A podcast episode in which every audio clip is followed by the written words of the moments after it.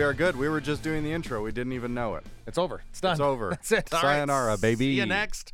Uh, Patrick Bateman. Peter Michaels. We've forgotten about our names over the last little while. Like people forget. Yeah. Is that guy Peter? Is he Patrick? Which one is? It's funny too because you say your name a lot every Unfortunately, day. I Like every day, you part of your job is saying your name uh, a hundred million times. Oh well, look who we have. I We have we, screw it up. we have our guest in the waiting room already. So listen, here's the deal. It's summer vacation mode.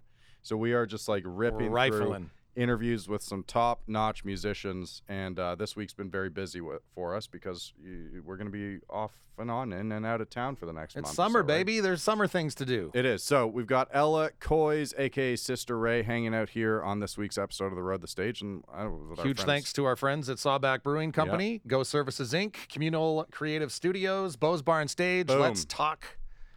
to Sister Ella. Ray. Sister Ray. Hi, Ella. How are you? I'm good. How are you? Excellent. Thanks. We've got takeoff. We were just saying, like, I, I mean, we've been doing these through Zoom so often. I'm sure you've been doing a tough, uh, a ton of stuff through it too. Like, do you have that? Like, is this going to work? Is technology going to be my friend today? Pretty much every time, but we got the recording right off the bat, so I think we're real. Also, what a setup! yeah. This looks so good, guys. Thank you. We'd love to have you into this uh, Communal Creative Studios here in Red Deer someday soon. Yeah, I hope I'm. I miss Alberta so much. Do I you? I was just going to say, do- yes, Yeah. Do you? yes, I do. I really do. I miss. I've been gone for two years now, though. I haven't been back yet, so I oh, I do wow. miss it. Yeah. Are there any plans to play some shows here? I'm doing Purple City at the end of August. So I'm going to be in Edmonton, Yep. but nothing else in Alberta, unfortunately. But fingers crossed in the fall. I'm really trying to do like some Alberta BC dates in the fall. It's on my list of things I really want to do And- before it gets real gnarly out there. Family all still back in the Edmonton area, or have you got st- still some pretty good connections? Well, all my family is Yeah. still in Alberta. Yeah.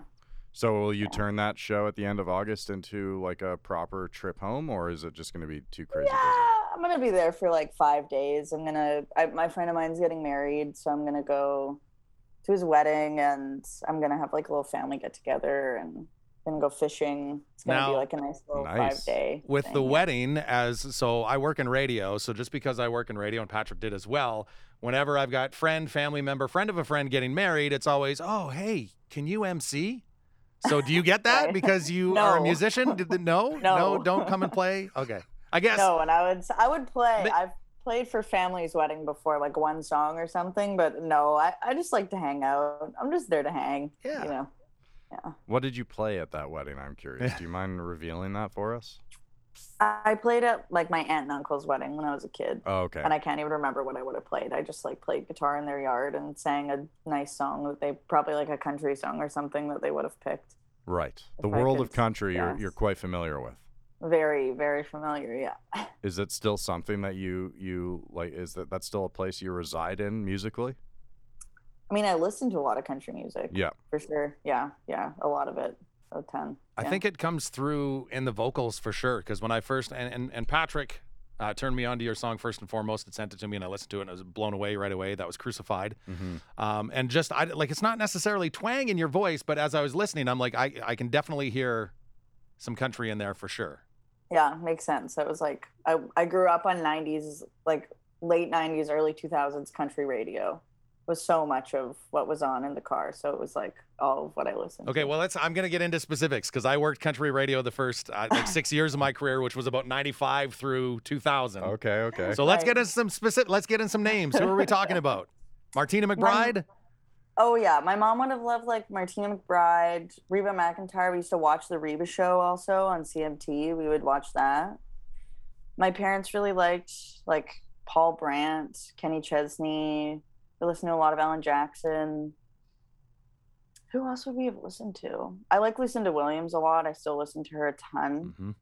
Mhm. Um, and then like a lot of older country like a lot of bluegrass music, I guess. So not quite country, but a lot of like we'd listen to the Carter family a lot, and we had a lot of the bluegrass compilations that we would listen to. Uh, yeah, my parents really loved also like the trio. We listened to a lot of Dolly, a lot of Emmylou, a lot of Gillian Welch. Um, a lot of Johnny Cash. The gamut. So Yeah. yeah. Would you have been at that Garth Brooks show that Peter Michaels was at the other day? no. One of the few that was not there in Edmonton the other day, apparently. Yeah, no. No. That's fine. That's fine. That's all right. Um, uh, speaking of, you know, going back into, uh, you know, the music of, of days past, um, I was introduced to Jackie Shane thanks to your music and have spent uh, some time. Are you familiar with Jackie Shane? No. So, as someone who's, you know, just became familiar with Jackie Shane the other day, do you mind giving a brief breakdown of the legend, the legacy of Jackie Shane? So Jackie Shane was a soul singer from I think she was from Detroit, but I don't actually I can't remember right now. I would have to look and see where she was born. Right. But she moved to Toronto Yeah. and became uh, like a huge member of the music community here. And she was also a trans woman and was a huge member of the LGBTQ community in Toronto. Um, and she moved back to America before she passed away. Um, Disappeared. yeah, well, she disappeared. Yeah. Yeah. Yeah, she just like kind of left out of nowhere and no one knew where she was, but she is a like a straight up legend and was just an incredible singer. She sang backups also for a bunch of incredible and I can't remember either who she would have sang with, but she was, was a backing Motley. vocalist Frank Motley and the yeah, Motley Crew. Yeah, yeah, yeah, yeah, yeah. yeah. But so she was like a backing vocalist and then made a record and played a bunch in Toronto, but like a weird little Canadian in route to like incredible queer soul music. Hmm. Yeah, and and Yeah. based on the light reading I did, and I, it may have it may have been Tennessee. I, I forget where exactly uh, she came from, but uh, ended up, I believe, just touring into Canada with this group, or maybe moved to the Toronto area. I think I saw Cornwall mentioned as well in Ontario, but basically got to Canada and realized, hey, this feels like a much better place. Yeah. And then just And then stuck just it out for a long time, And- and, and, then uh, just disappeared, and people thought that she had died. and how long ago was this? Like, what? When are we talking? Well, era-wise? she she died in 2019. I think in the 60s is when Yeah. She would have moved up here. But uh, Yeah. unbelievable music, um, like Amazing. crazy voice, and you know, you, you mentioned Jackie Shane briefly in, in on Communion, but um, it's it's kind of one of those things where like, oh yeah, we need to know more about this person because. Uh, whether it's from the music or the social aspect, like incredibly progressive, and uh, I it just yeah, I mean, it seemed like uh, Jackie Shane should be a much more household, a bigger household name. I agree. Yeah. She's amazing. I listen to her a lot. Yeah, very very cool. Awesome. So so history lessons today. you discovered that through Ella. How did you discover?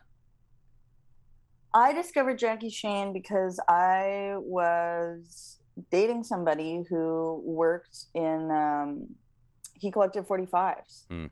and I learned about so much music through him but Jackie Shane was one of the people that I learned about and we spent a lot of time listening to her records and we listened to Any Other Way a lot. That was like the big single that she has a tune called Any Other Way that we both just got so into and it was just a real like musical memory for me from that time in my life A time of your life that seems, and that seems to be your uh, your creative inspiration is just like completely laying out times of your life, right? Yeah. Album after album. Um, Commun- Communion, your album is out now, and it's fantastic. And congrats, by the way, you made the Polaris long list, which was uh, very exciting for, for us to see. Are you? Is that kind of thing? Does that matter to you?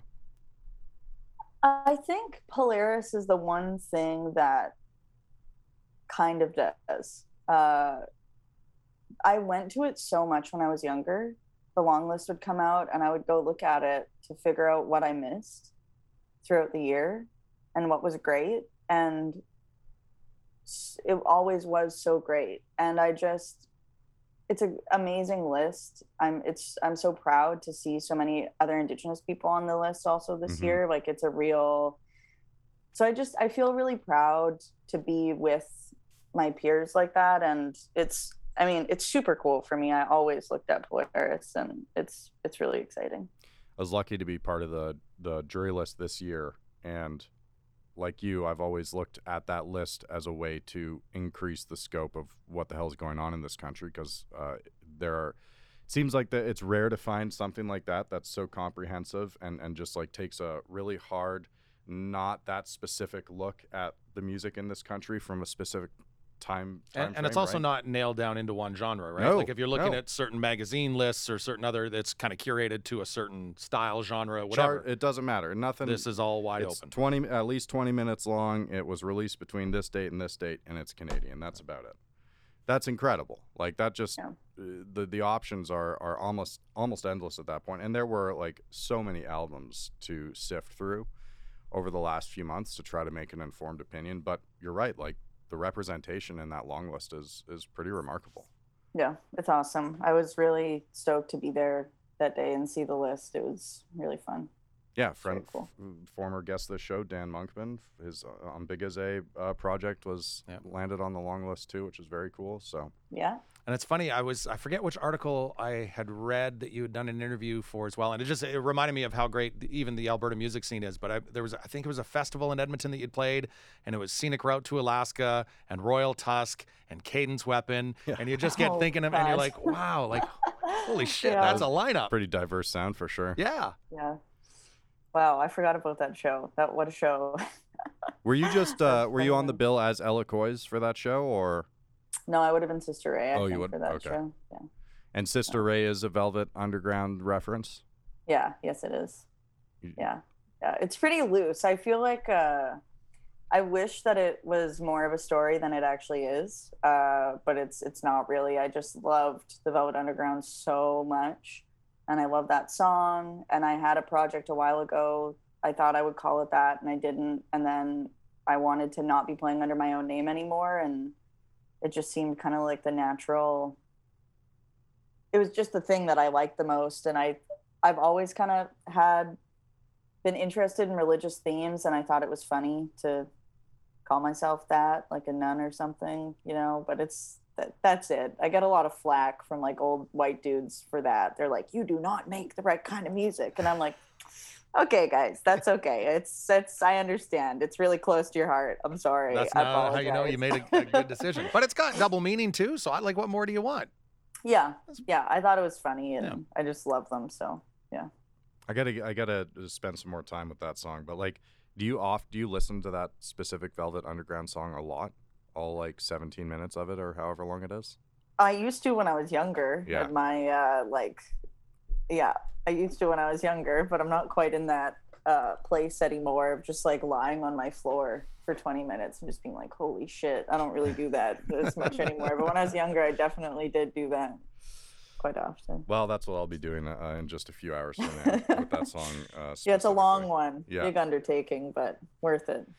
Uh, well, again, congrats on Communion. I mean, it seems like the attention to it has been. Again, we me- mentioned Polaris. Uh, I thought that the Pitchfork review was really thoughtful and and um, pretty deep in in discussing not just the sound, but also you know the lyrical uh, content, obviously. Um, and then you were just in the states, right? You did like an Audiotree session. You did a few shows. Yeah, I was on tour with Jerry Paper. It was super short. We only did, I think, five or six dates in total, but it was super fun. They were so great. The shows were fun. Audiotree was such a, honestly, such a dream come true. I've been watching those for so long, and it was so fun to be in the studio and do the whole thing. It was, I love Chicago so much. So it was nice to be able to kind of have the day in Chicago forced us to get there early. Um, yeah, they were awesome, awesome dates. Well, let's detour a little bit, and because I know you love talking about food. What, Yeah, where did you eat in Chicago? Because I know that is uh, one place I've never been, but A I food city of big sorts. food city. So, unfortunately, I didn't have that much time to go out. I ate a lot of pizza there. I ate pizza twice. Nice. I went to in one day. It was a real tour moment for me. Um, we went to Dimo's, which was great, awesome. By the slice spot. Um, went. Do you guys know Blessed from Abbotsford? Uh, no, I'm no, don't no, we don't know them for sure. H- highly recommend you listen to that band. They're one Okay. of my favorite bands in Canada. Truly, they're amazing. Um, but we met up with them at some Dino's. Um, Is that like then- deep dish? Dino's is that that like no, it's okay. not deep dish. It's really just good by the slice. Right. Kind of a lot happening, but very good. Very good vibes in there. It was guided by Blessed. I guess they go every time they're there because they have a bunch of vegan options and they're all vegan. Very nice. Um, and then I ate pizza again at whatever place was attached to the venue, and it was good. But the real win that we had was we were staying. I didn't know that there was such a big Puerto Rican community in Chicago I didn't know that either. and but we were yeah but we were staying in uh like a puerto rican area of chicago and just went and had like amazing coffee and amazing sandwiches in the morning and i wish i could remember what the spot was called but we just kind of crawled to wherever it was close and it was i mean and i had a guava and cheese muffin that Whoa. changed my life in the car later Whoa. from you that same place wow. yeah so so big great day in chicago not a lot of time but everywhere we went was incredible You made it count. We made it count. And you were yeah, with- we made it count. You were because I, I I saw a number of posts because I follow Jules Jules on on Instagram. um, yes. so so Jules was was tour managing, yes. And- yeah she is amazing. and it looked like you you met a lot of dogs. we did. We met a lot of i mean yes we met a lot of dogs. We had chicago was also a huge animal day for us. They have at Audiotree um they have a dog named misha. She's a chiweenie and she was the most peaceful little creature i've ever met. Um and the place that we stayed that night they had a turtle named lump and Oh it was a great day of but i didn't get a great photo of lump. I had consumed some beverages at that point Yeah. and i was a little overwhelmed um by lump. But yeah great big animal day also in chicago Yeah, it definitely definitely looked that way. It looked like a great trip. Um, do you know what the turnaround is on that Audiotree session? Because I know that they they broadcast it live, but you can't. You know, it's been a few days. You can't go back and watch it right now. I'm assuming it'll be a couple weeks before that's out. yeah i think that they take a couple weeks and they kind of edited it they'll edit it do the they'll mix it a little bit better as well and cut the interview in Right. um because i know from watching them they used to do you would play songs and then they would interview you in between songs Mhm.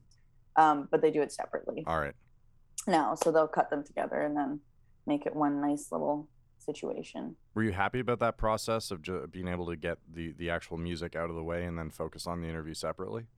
Yeah i was kind of relieved to just be able i was nervous about it i really have been watching those i don't get nervous that often anymore but i just have loved them for so long Yeah. and um, so i was there and i was nervous and i was glad you just get to play all the way through and then have a little chat and it was a nice it was a nice little process yeah So for something like that, uh, I'm assuming you did a handful of songs for them.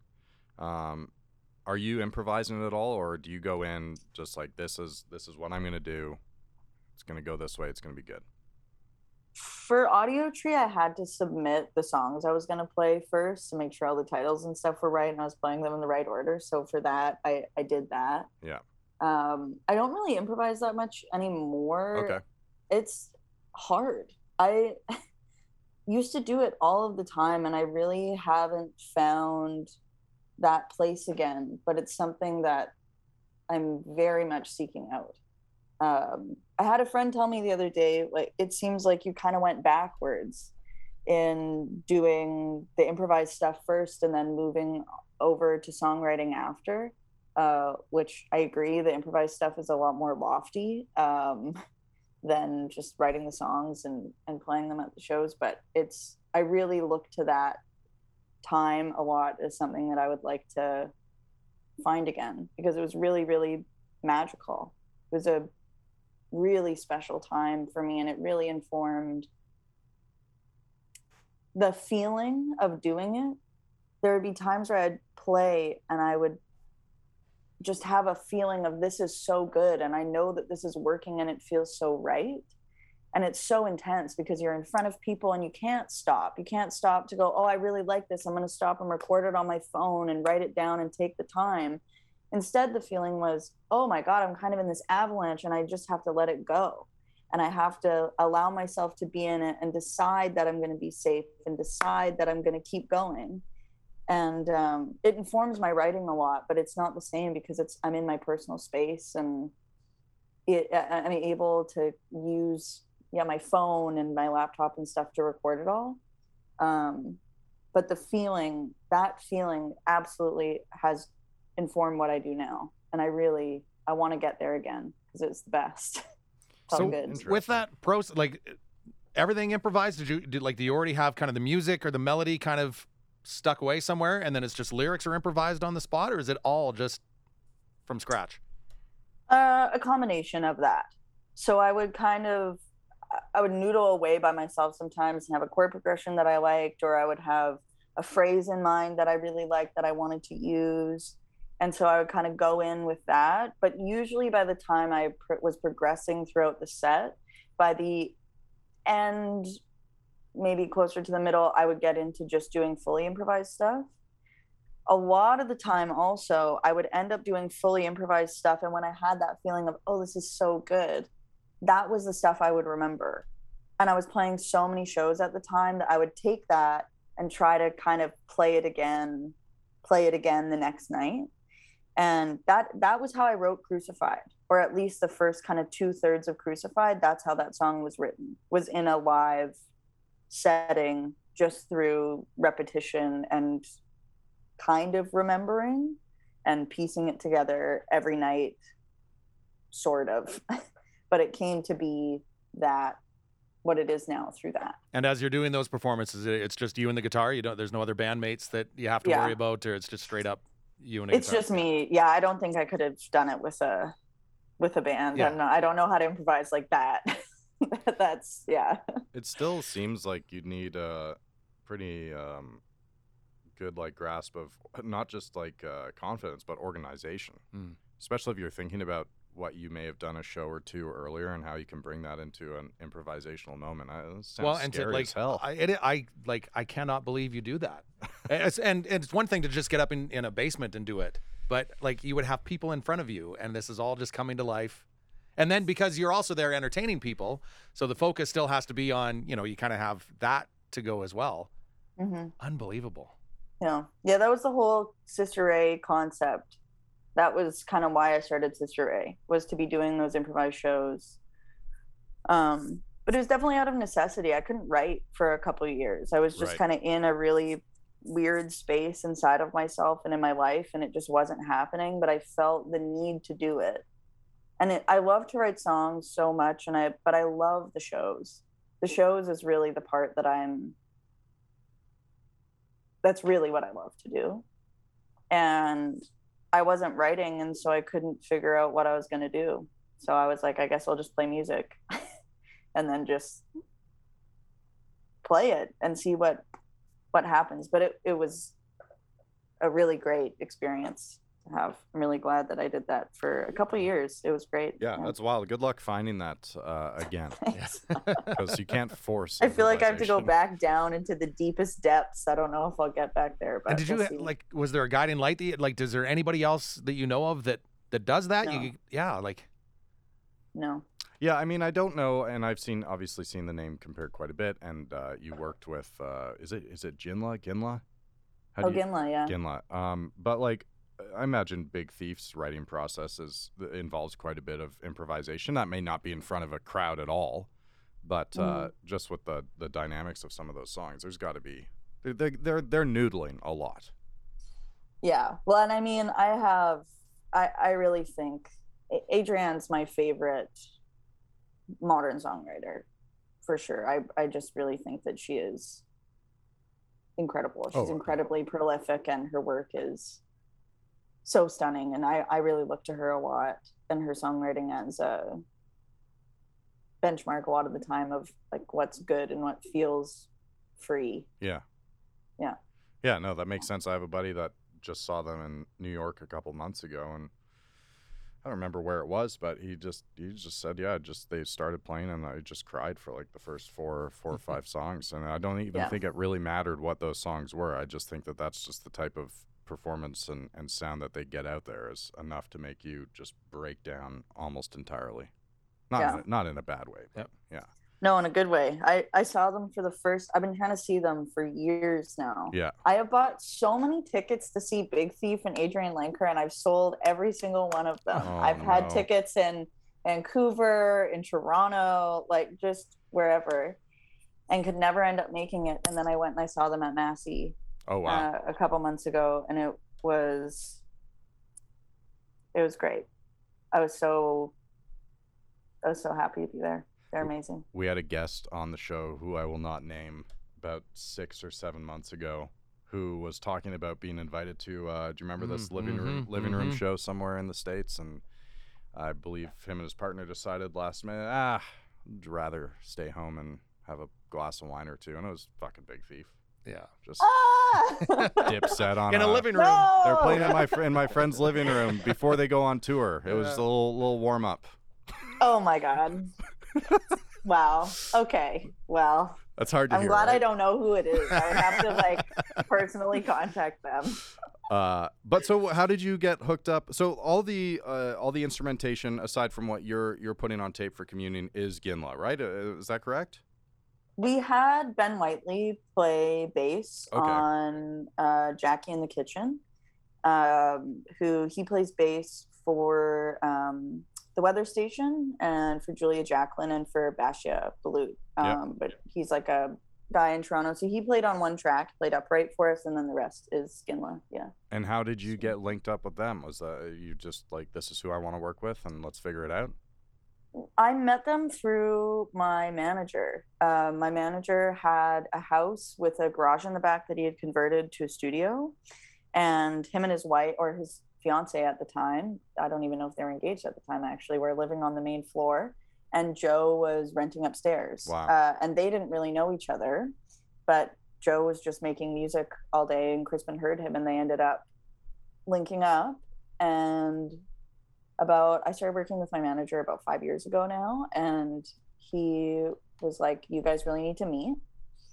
Um, we met, we recorded, we have a demo that's pretty gnarly from that time. wasn't We didn't quite get it in that moment, and then I just wasn't ready to make a record. And four years later, I kind of had kept in touch with them vaguely, but we hadn't really worked together. And my manager was just really determined that it was the right fit. And he is my weird soul matcher person who has linked me up with all these people. And he has some weird hook on the universe that I don't understand, but he just knows something. Um, and I got a Canada Council grant. I was supposed to move to Toronto in March and start making the record right away. The pandemic happened. Mm. Um, and then I ended up moving in September, and in October we started. And it was just Joe and I in the studio, and we would FaceTime John, and John did all of his sessions in New York and recorded in his studio there, and we just sent bounces back and forth for a few months. Now, Unreal. the the process I, th- I think you, I'd, I'd read that you had said that uh, you- you've got this amazing album that came out of it and the production on that album it sounds phenomenal Yeah, it's very, very cool. So you've got this amazing project that came out of it but you said you hope you never have to go through that process of recording again. Yeah it's just such a pain in the ass. Like it takes so long you know? It's you you have to t- do everything back and forth and you're not in the room and it's a it's a really long process. And i think also just the time that it was in of being so isolated it's a that's such a hard time to make music. It felt incredibly difficult to make that record. I really struggled throughout the whole pro i would go into the studio and just say to joe like are we ever going to finish this or like what is going to happen? I is this terrible? Do we need to throw it all out and just start completely over? I would come in and just have a crisis all the time but it's just a hard time to make music when you're not really interacting with a lot of people. And you know joe and i would be in the studio for like 12 hours and we wouldn't see anybody else. You can't take a break and go for lunch or go have a beer at the end of the day or anything like that. It was just kind of slogging it out and then going home and listening to the bounces. And so it was so it was just my whole world for a while and it was really it was hard. Yeah. Um, Well, and that's just on the technical side of things. I think you have one of the greatest quotes uh, explaining the, the content of an album in that uh, it's about shitty shit. True that. I, I said that to Melissa, who wrote my bio, and she's like, "We really got to keep that," and uh, I'm glad that we did now. Uh, yeah, me too, because uh, it, it gives a good. I think it's a good example of you know the emotional roller coaster if you if you're paying attention to to that context. But so you're the studio, the the recording process felt long to you. Are you like dealing with a lot of catharsis when you're putting the final touch and recording the, these songs that that are are so deeply uh, contextual to your own life? I think I really felt the catharsis on this one actually putting it out. Okay. The the process of making it felt really hard to be in it. And I hadn't really spent a lot of time in the studio and so I was doing a lot of learning um at that time and it definitely my perception of myself and my music was really changing constantly through making the record because I hadn't explored the music in that context before. So it, it felt very hard. But yeah, the process of putting it out felt invasive a little bit on Yeah. one hand, which was funny. But then really once it was all out, it felt so so good. That's So good. good. That's that's great. That's great. It's that release. I can only imagine. Yeah, It's- totally. you know, as I listen to that album, like, and this isn't just for for your album specifically, but sometimes in general, like I almost feel guilty listening to it because it is so deeply personal. But at the Yeah. same time, It's about shitty shit. it's about shitty shit. Yeah. It's like you know peering into somebody's diary, I guess, and I'm like, well, why do I get to know this? But but obviously you want people to know, and it's so it's yeah, it's it's this whole feeling of you know there's sadness to it, but also celebration to it. There's just so many Mhm. damn emotions. Yeah, yeah. Well, I think my favorite art though does feel invasive, which is something that I kind of had to settle with. A lot of my favorite music, my favorite film, my favorite art, it feels like I shouldn't be there or that I'm doing something wrong by being there. Yeah. And that that's good, you know, and I just kind of had to settle with that a little bit more as instead of the viewer being on the other side of it. But that that's what I love in art, so or in a lot of art. So Um, I really love that line. Do I seek justice or merely my own comfort? Which I think can be applied to pretty much almost any situation, um, in which you want to speak out and expose your thoughts on on on any any topic really. But uh, do you think that you'll ever have the answer to that question? I hope not. It's been um I I hadn't really played that song live a ton. Um I really go through it with that song. It's it's one of the songs that doesn't feel um it feels like it morphs so much for me when I think about it a lot. It's the meaning of it has really changed and what I understand about it has really changed. Um but I, I hadn't played it live really and then on this tour we were in detroit um, when the roe v wade um, decision happened and i played that song that day and it truly is a song that keeps kind of morphing and moving the more life that kind of happens around me and i am glad i won't know the answer It's really complex, right? Like Yeah.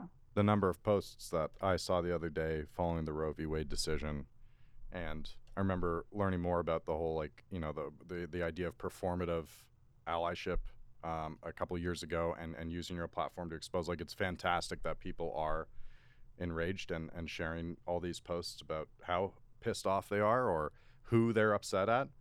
But yeah, at the end of the day, is it you know are you moving past that? Are you doing anything beyond that? or is it just you know feeling feeling good that you you said something to Yeah. a certain degree Yeah.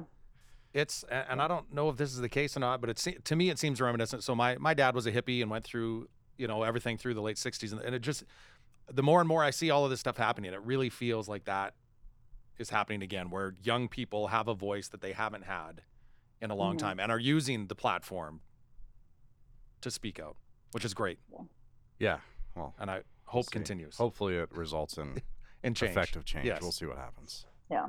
It will be some time before we we figure that out. Why why is F one? Okay, so yes, let's go. uh, let's go a little lighter. Okay, so uh, you know, I take every avenue I can to dig up whatever I can for these interviews. So I just happen to be going through your Twitter, and you only follow seven accounts, and I'm like, okay, well that's interesting. These must be seven pretty important accounts. Who is it? And it's I don't is it's an F1 is it an F1 fan group? Is that what it is? And and Yeah. Patrick also is very much. Uh, I just F- got, I just went F1 to Montreal he was last just weekend. in Montreal, so I thought, wow, there's so explain your love of F1. Well, you know, I really uh I have to credit Joe on that one, who is one of the members of Ginla who I made my record with. Yeah. I got so into it over the pandemic. I think I just needed something to hold on to. Um, but now it's been two years and I am deeply infatuated. Um, I just, the goal is so pure and I love it.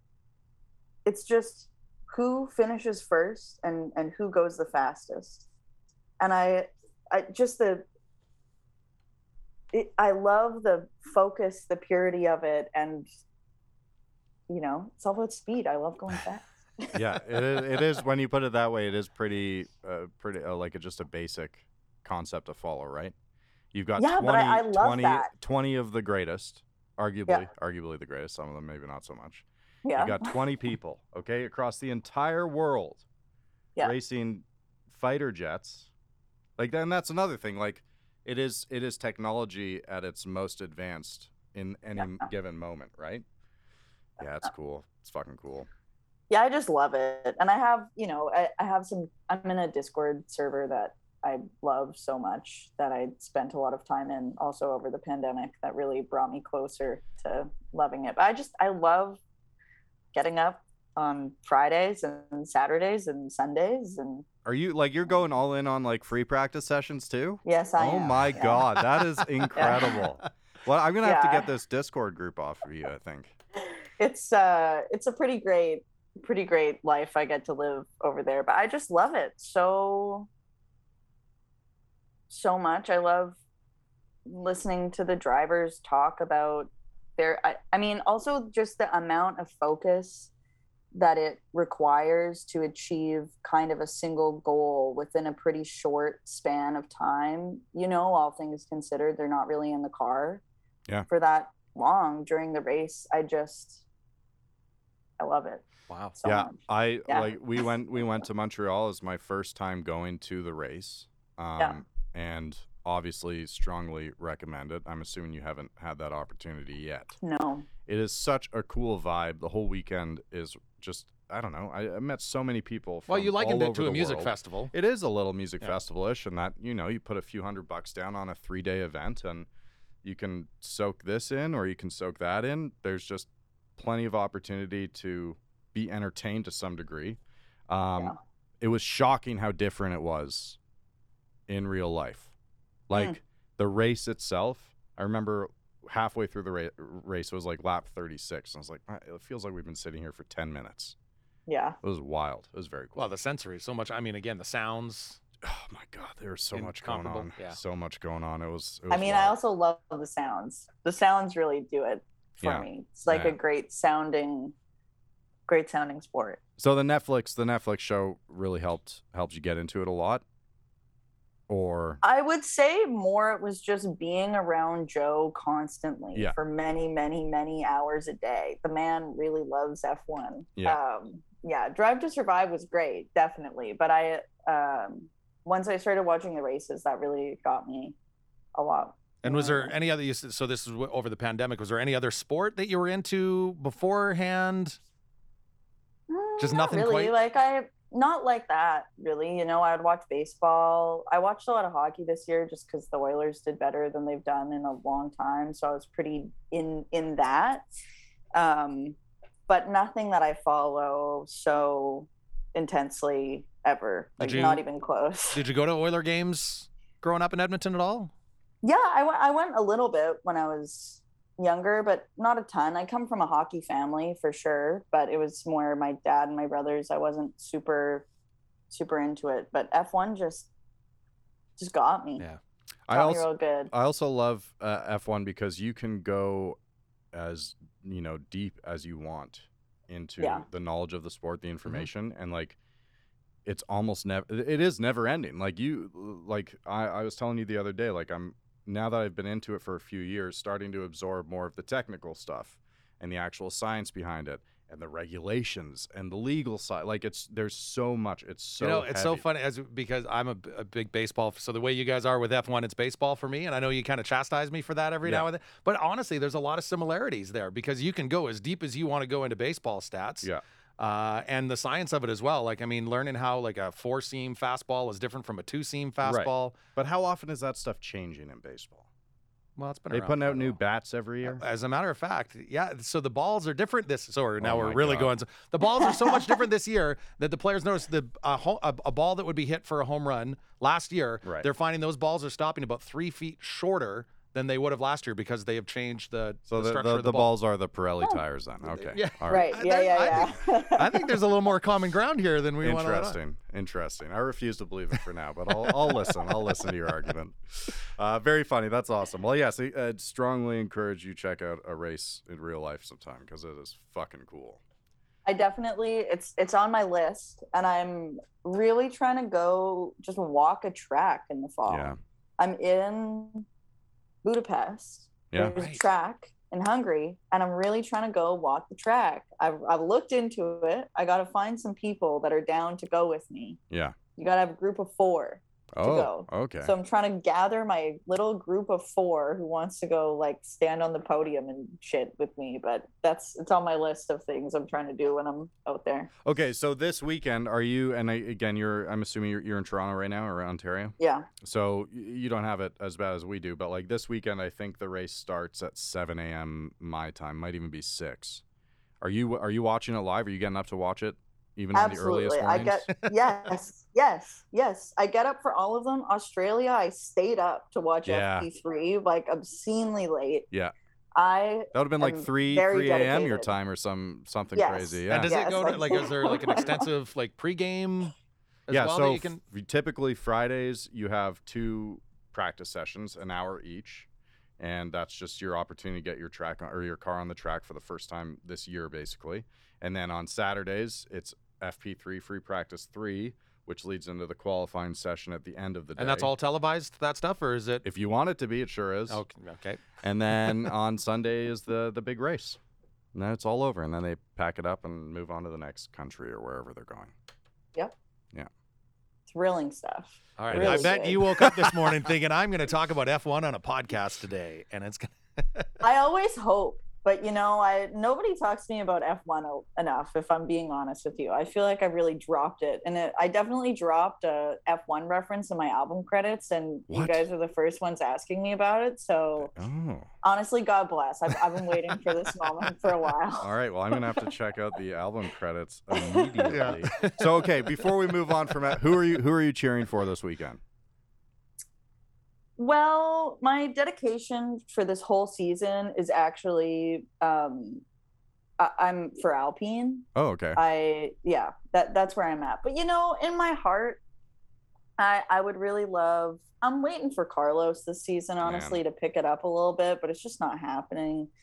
I would love to see Charles really pull through. I you know, I got a I got a lot of Ferrari love. I have a lot of Italians in my life and I know that Alpine's not gonna win. So I, I cheer for Alpine and I love watching Alonso really skedaddle this year. Yeah. Doing good work out there. But uh, for the for a win, I, I really am out here for Ferrari. Okay. I yeah, when we were in the in the stands in Montreal for probably 20 minutes with the strong possibility that Carlos was going to win his first race, and I was like, my God, I'm going to be here for this moment because he's about to become the longest, I think, podium sitter with no race wins in like Yeah. two two races or something. It would have been huge. It would have been incredible. Yeah, it would have been a huge happen. moment. I was waiting, but it didn't happen. I was very sad. I All I'm seeing right now is if there's ever like a panel Well, Like I an mean, F1 Ella has to be could on an do- F1 panel yeah, at this point. like Yeah, no, yeah, the two yeah, would yeah. be going. I think that'd be that'd be good for the the sport. Yeah, call me. I'm available. Yeah, get on that TSN F1 panel. I don't even know who would be on that one, but that would be you could be a celebrity guest of sorts. oh, oh yeah. Very cool. All right. Well, um, uh, yeah. You got anything else? No, uh, we can't uh, wait to see out here. Like just to, to, Please. to hear it and see it live is uh, going to be something special. Yeah, yeah. Come to come to Red Deer. I'm sure you've been here a few times before, right? Oh yeah, I've played Bo's. I know. Have you out actually? Yeah, yeah. I I haven't Sister played- Ray? I don't. No. Okay. I don't think so. I've played as Coyes, and I used to be in a project um, with another person, and we definitely had a great show there actually once with Sam Weber Okay. from. He's from Victoria, but he lives in LA now. He just put out a record, or I guess he didn't just put it out, but he recently put out a record that I love very very much, uh, and I played Bo's with him, and it was one of my favorite. One of my favorite shows. I love that show. awesome. that well, that's the good to room's hear. only gotten better over the last couple of years Yeah. too. So yeah, we definitely can't wait to have you back. Yeah, one day soon. I can't wait. Well, thank you so much for taking the time. Um, I know at the end of the Pitchfork review, they said in an ideal world these songs wouldn't exist, which is one hell of a way of putting it. But uh, Yeah, Uh, Mia really did a. She got it good on that one. yeah, absolutely. But uh, I, I'm definitely happy to have this album in my uh, playlist Yes, right now. thank you for sharing. Thank you guys so much. This is Jules was stoked about this. Oh, She that's said I was great. gonna have a great time. So That's great. Yeah, Yeah, Jules been seems awesome, awesome. so- Awesome. Yeah. she rules. All right. Thank you so much, Ella. We will see you soon. Thank you guys. Bye. Have a great day. That was great. Uh, yeah, unbelievable. That the album is if if if anybody checking out the podcast has not heard the album yet, I'm so thankful because I think you, right when like I don't know if that was on release day that you sent me Crucified Well, release day of the single. of the single. yeah, Yeah, yeah, yeah. Um, January, February, maybe. would have been around there. I don't yeah. think. I think it was 22. And I think I haven't gone back to look, but at that time, like that was the only Sister Ray single. yeah, yeah, yeah. I don't Uh, actually know where you can find the previous. The album. pre yeah, the previous stuff is not. Might be a on band, there yet. Bandcamp thing. Yeah. Um. Yeah, that was uh that album is it's you know it's it's only July Ju- uh, it's July now. Um. Already so much good music that's come out this year. Mm-hmm. Go ahead. It's tough, man. No, go ahead. You can do it. I I think. I just think that in 10 years we'll still be talking about this record. Yeah. Um. But yeah, I do get I do get some joy out of listening to it, which And I- can't just be me. d- and this it comes up as a theme more and more. Maybe I think I like country music a lot more than I think I do. You know what you're talking about at the very least, right? Like it's a world you you were involved definitely, in for a long and time. and and I 100% like first time hearing those vocals. I definitely. It's not twang. It's not nasaliness, but there's just a quality to it where you could tell that there was Yeah. some country music behind it, and I absolutely love that. yeah, pretty remarkable artist, and uh, yeah, I'm excited to uh, get Ella back here to Red Deer. Might have to head up to Edmonton, Purple City. Purple City, I think Yeah. that'd be art. And again, like just seeing that list of entertainers from Edmonton, Yeah, that was very cool. so much great- such a diverse, so much sound, great eh? talent. And that person you were referring to earlier about missing that show, Yeah, also an Albertan. yes. I mean, well, that's where we'll leave it at that. I knew I shouldn't have mentioned the name. I knew that would have been that was uh that was a big no no. A party foul, I think is A what party- they call it. That would Yeah, have been a party foul. That was a party foul for sure. Um. Anyways, Peter Michaels. We're going to continue uh, cranking out uh, episodes. Big thanks to Sawback Brewing Company for their support and uh, Go Services Inc., Mm-hmm. our wonderful production team, Ryan and Riley. Communal, There we go. Creative Studios. Do we That was set to the? Totino's jingle, Okay, actually. that's Yeah, how it yeah. was. Okay. Um, yeah. So and and uh, check out Communion, please God. Check out Sister Ray's Communion. Subscribe to the YouTube channel Communal Creative Studios, where you can watch every single episode of the Road the Stage, Especially, not behind a paywall. especially when they pop out every. Wednesday, Wednesday, Wednesday, Wednesday.